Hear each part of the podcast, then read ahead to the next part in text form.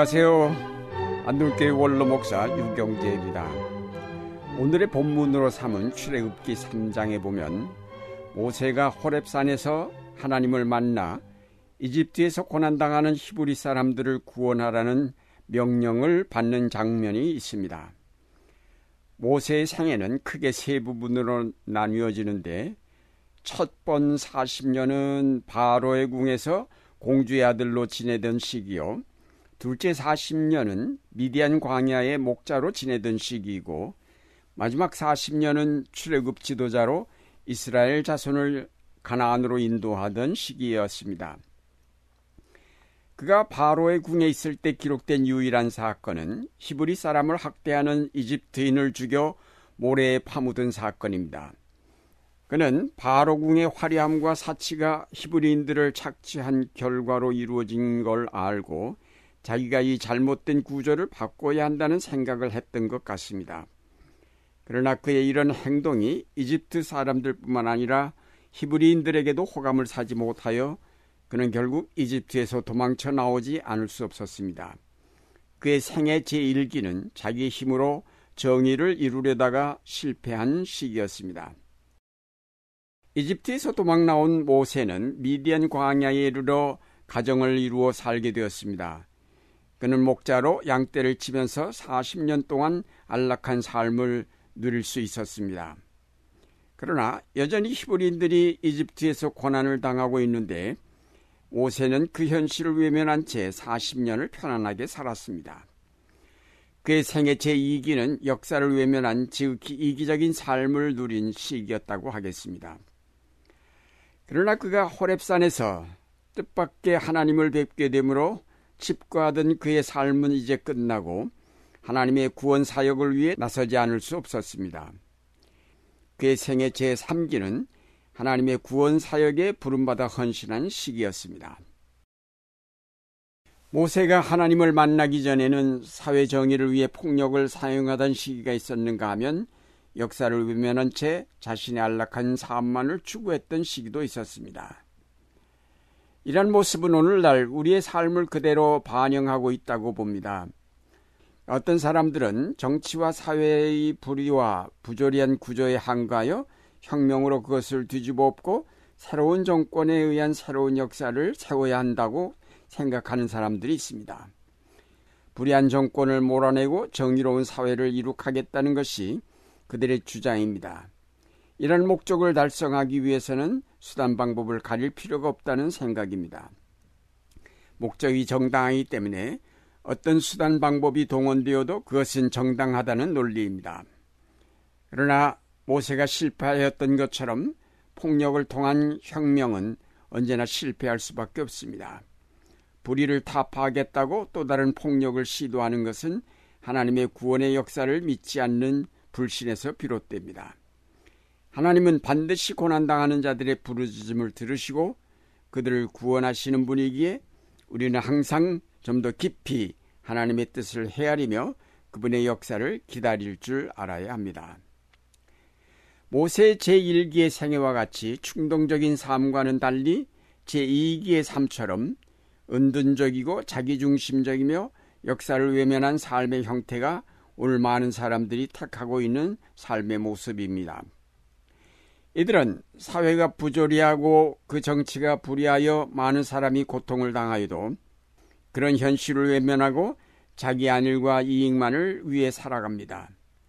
세상이 어떻게 변하든 내게 직접 해가 미치지만 않는다면 상관치 않는다는 것입니다.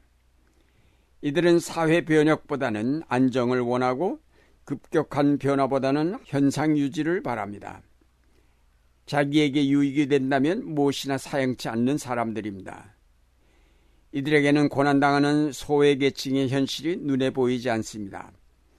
파괴되어가는 환경이나 피폐해가는 농어촌의 현실에 그들은 전혀 관심을 두지 않습니다. 모세가 고난받는 동족들의 현실을 등지고 미디안 광야에 머물면서 양을 칠 때 그에게 보이는 것은 평화로운 들판에 논이는 한가로운 양떼뿐이었습니다.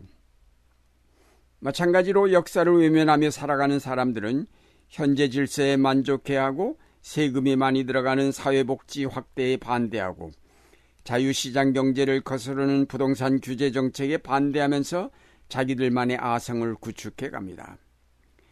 이들은 어떤 통치자가 나타나든 개의치 않고 그 상황을 약삭 빠르게 이용하여 자기 배를 채웁니다. 그런 의미에서 이들은 기회주의자이기도 합니다. 따라서 이들에게는 역사의식이 있을 리 없고 더 나은 사회를 향한 꿈이 있을 리 없습니다. 이웃의 아픔을 함께 나눌 생각도 없으며 이 민족의 고난을 깊이 돌아볼 생각도 없습니다. 더구나 하나님께서 원하시는 역사가 무엇인지 그 역사에 내가 어떻게 동참할 것인지는 이들에게는 전혀 관심 밖의 일입니다. 굿이나 보고 떡이나 먹겠다는 이런 이기주의자들 때문에 우리 사회의 민주화가 더디고 농촌은 황폐화되고 환경은 파괴되며 가난한 자들의 고난의 몽에는 더욱 무거워지기만 합니다. 오늘 이 땅에 하나님의 역사가 일어나려면 모세가 떨기나무 불꽃 가운데서 걸어가신 하나님을 만난 것처럼 우리 모두가 하나님을 만나야 할 것입니다. 눌림받는 자들의 부르짖음을 들으시고 구원하시는 하나님을 만나 뵈야 할 것입니다. 강렬한 불꽃이 일고 있음에도 타버리지 않는 연약한 떨기나무 가운데 계신 하나님을 만나려고 그 앞에 나가야 할 것입니다. 열악한 환경에서 극심한 노동에 시달리다 죽어나가는 수많은 노동자들의 아픔이 있는 그곳에 하나님이 계십니다. 다시 말해서 하나님은 우리가 편안하게 예배드리는 예배당에 계신 것이 아니라 고난당하는 가난한 자들이 있는 그 현장에 함께하고 계신 것입니다. 우리가 그 하나님을 만나려면 그 고난의 현장을 찾아가야 할 것입니다. 하나님의 아들인 예수께서 육신을 입어 이 땅에 오시고 특히 버림받고 고난당한 갈릴리 지역에 오셔서 그 땅의 가난한 자들과 함께 하셨습니다. 사람들이 가난한 자들의 친구가 되신 예수님을 만나려고 갈릴리로 모여들었던 것처럼 오늘 우리가 하나님을 만나려면 도시의 화려한 예배당을 찾아갈 것이 아니라 눈물과 한숨, 고난과 아픔이 있는 곳을 찾아가야 할 것입니다. 거기야말로 하나님이 임자하여 계시는 거룩한 곳이기 때문입니다. 하나님은 모세에게 불꽃 가운데서 타버리지 않는 떨기나무를 보여주심으로 이집트에서 고난받는 동족들을 생각하게 하셨습니다. 그리고 그와 함께 하심으로 자기 지혜와 능력이 아닌 하나님의 능력을 의지하여 구원의 사역을 감당하게 하셨습니다. 모세는 처음에 몇 번이나 그 사명을 사양하였습니다. 그러나 하나님의 강권에 이끌려 이집트에 가면서 그는 자신도 놀랄 수밖에 없는 능력을 체험하게 되었고 마침내 출애굽의 위대한 창조적 사역을 완수할 수 있었습니다. 오늘날 한국 기독교가 맥이 빠져 있는 것은 하나님의 부르심을 듣지 못하였기 때문이라고 생각합니다.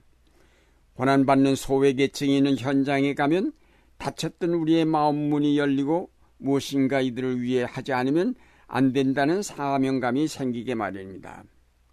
이것이 바로 하나님의 부르심입니다. 우리가 하나님의 구원 사역에 창조적으로 능동적으로 참여하려면 고난의 현장에 내려가 그 아픔들을 직접 보고 거기에 함께 하시는 하나님을 만나야 할 것입니다. 그때 하나님은 우리의 눈과 귀를 여시고 우리 속에 능력을 부어주시어 하나님의 사역을 창조적으로 감당하게 하십니다. 사랑하는 여러분, 우리는 이제까지 너무 예배당 안에서만 하나님을 만나려고 하였습니다. 이제는 그 예배당을 벗어나 불타는 떨기나무가 있는 거룩한 곳을 찾아가야 하겠습니다. 그래야 거기서 하나님을 배웁고 그가 일러주시는 사명을 그가 주시는 능력으로 이룩해 갈 수가 있을 것입니다.